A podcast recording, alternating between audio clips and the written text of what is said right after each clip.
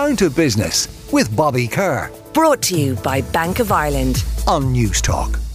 Delighted to welcome to the executive chair Gary Lavin. He's the founder of VitHit, and he joins me now. How are you, Gary? Hey, Bobby, I'm very good, thank you. Good. Now, thanks. It, thanks. Uh, lovely to talk to you, Gary. Um, let's go back to the dial the clock back a bit, as the fella says. Uh, in Rathfarnham, both of your parents were entrepreneurs. Uh, your early work uh, was in your father's business, which I believe was the, the Orchard Inn out there in Rathfarnham. Tell us about your early working years. That's right, yeah. I was actually about five, which seems kind of like child cruelty today, I think. Uh, but we went up on weekends, myself and my older brother, and we'd go out to the bottle yard and uh, sift through all the dirty bottles of Coke and Fanta and whatever else uh, and put them put them into the correct crates so the uh, breweries would pick them up uh, later in the day and you, you could get stung by wasps and that kind of thing. I did it myself as a very young fella, so it was that was one of the hazards of of the job, getting stung by a wasp. That's correct. We had many of those, or your hands would get cut with little smashed bottles and stuff. But yeah, I mean, it's good. It's good. You know, it's it's great. Uh, tell, teaching young kids the value of a of a pound back in the day, nice and early, is a good thing. Yeah. Now you opted not to go to college. Uh, I think you you considered it, uh, maybe mulled over it, and pursued a career in in professional sports. rugby being your chosen discipline. Yeah, I always joke and call it the University of Life. I actually qualified just about, but I, w- I was never a great studier. Um, but I, I worked really hard um, when I did the leaving cert, got enough points, went down to Maynooth University, stood in the queue, and uh, got back in the car with without signing up. And uh, I just kind of I knew it wasn't really for me. Um, I, I never really had great retention.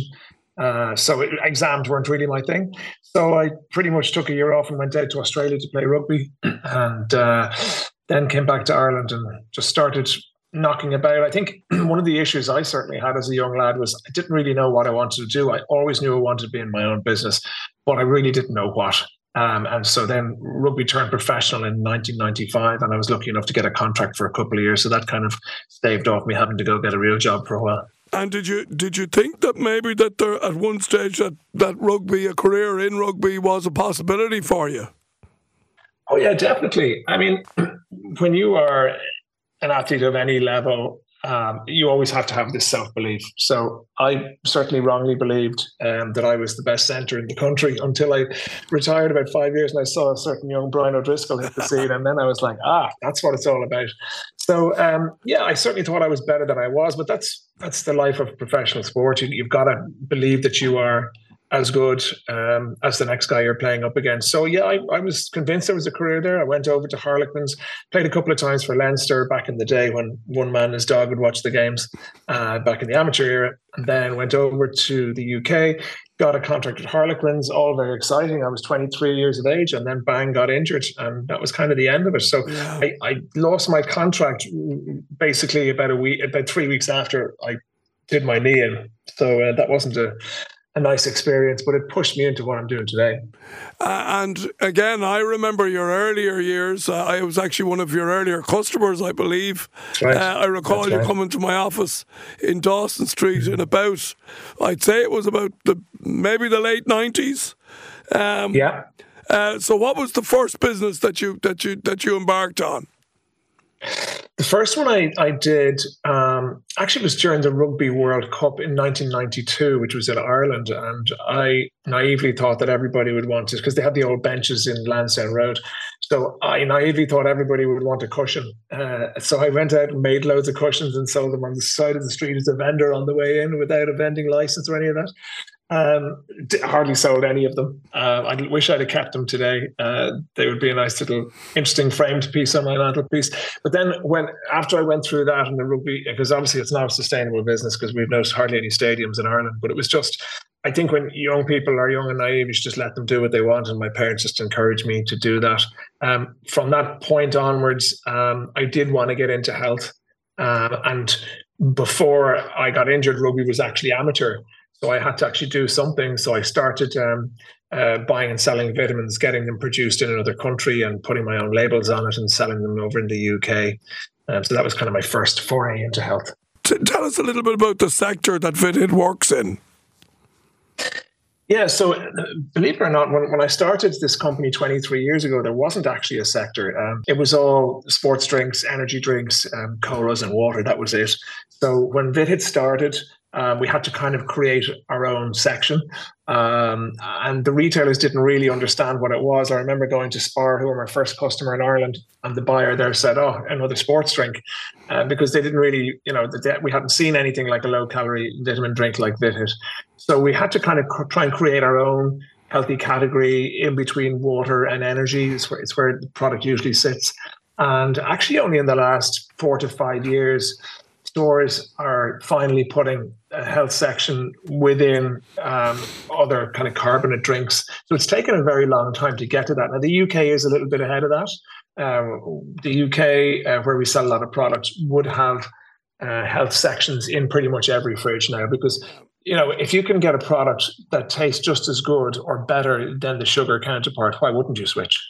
One of the things you've said is that uh, is one of those brands that if you stick it on the shelf, it sells, but it's getting it onto the shelf that has been the tough job. And you mentioned 25 years there. So is that still the challenge? Just getting it up onto the shelf once you get it there and you can get the, the retailer to embrace it, you know, that, that it's problem solved? Yeah, it's certainly most of the problem solved. We would always back it up with a bit of marketing. but if you look at the large companies, they like let's say Coca-Cola, for instance, I'd, I reckon that they probably launch across the globe maybe 100 new brands every year. And I would say 99 to 100 of them will not be around in three or four years. So there's a very high attrition rate.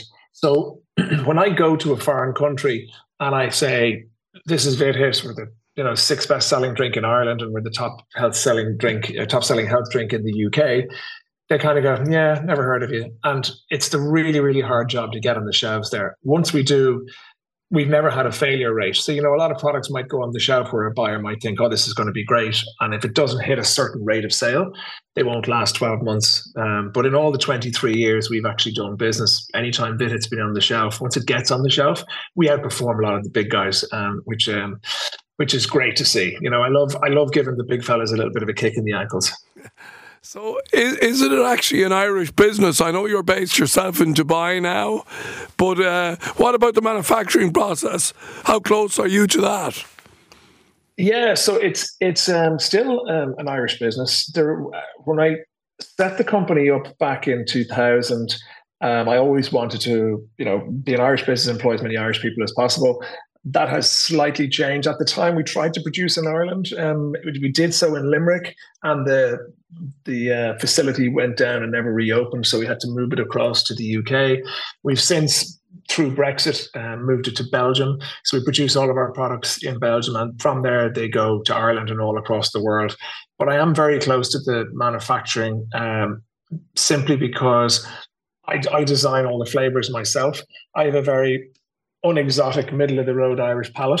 so uh, my I, I watch all my flavors and work very hard on all the flavors. So when we launch one, because I have a middle of the road palate, I'm quite sure that most people will actually like it, and it's it's worked so far. So my, the whole idea was from day one was I wanted VitHit to taste just as good as the sugary uh, contemporaries, and uh, so far I think we've achieved that. And indeed, you hit sales of almost 25 million last year. You're projecting 50 million in three years' time. How are you going to achieve that? Um, our big growth area is the UK. Um, last year we grew at 47%. The year before we grew at about 60%. Um, we're still only in about 6,000 stores in the UK, which sounds like a lot. And it is a lot, but there's about 45,000 stores in the UK. Um, so our rate of sale is actually very high per store. Um, but we just need to get into more stores over there. So that's our real driver. Um, the rest of it, um, in, in, Ireland, we won't grow at such a pace because we're more of a mature product here. Um, we'll grow at, you know, small double-digit figures here in Ireland, which is still sustainable growth. When internationally the market is actually falling a little bit, um, and then we've got a lot of new territories. So Australia is growing very fast. Uh, we did about 3 million units there last year. That'll grow another 40, 50% this year. We've a lot of other countries um, that we sell to and who are coming on stream. We currently sell uh, in the region here. We're in um, all across UAE. We're just launching Kuwait.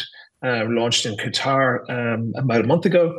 So that's we have a lot of uh, faith in, in the market over here. It's growing very fast here, and then we also have a couple of smaller countries which are very strong, like Iceland and uh, Luxembourg and Holland. Well, listen, it's a great success story. As you said yourself, you didn't think it'd take 25 years. It's probably going to take another 25, Gary, just to tell you that. But uh, nice to talk to you. wishing you well in Dubai. I'm wishing you well with VitHit. What a great brand and a great Irish success story. Thanks for joining us today. very much, Bobby. Thank you. Pleasure. Down to Business with Bobby Kerr. Brought to you by Bank of Ireland. Saturday morning at 11 on News Talk.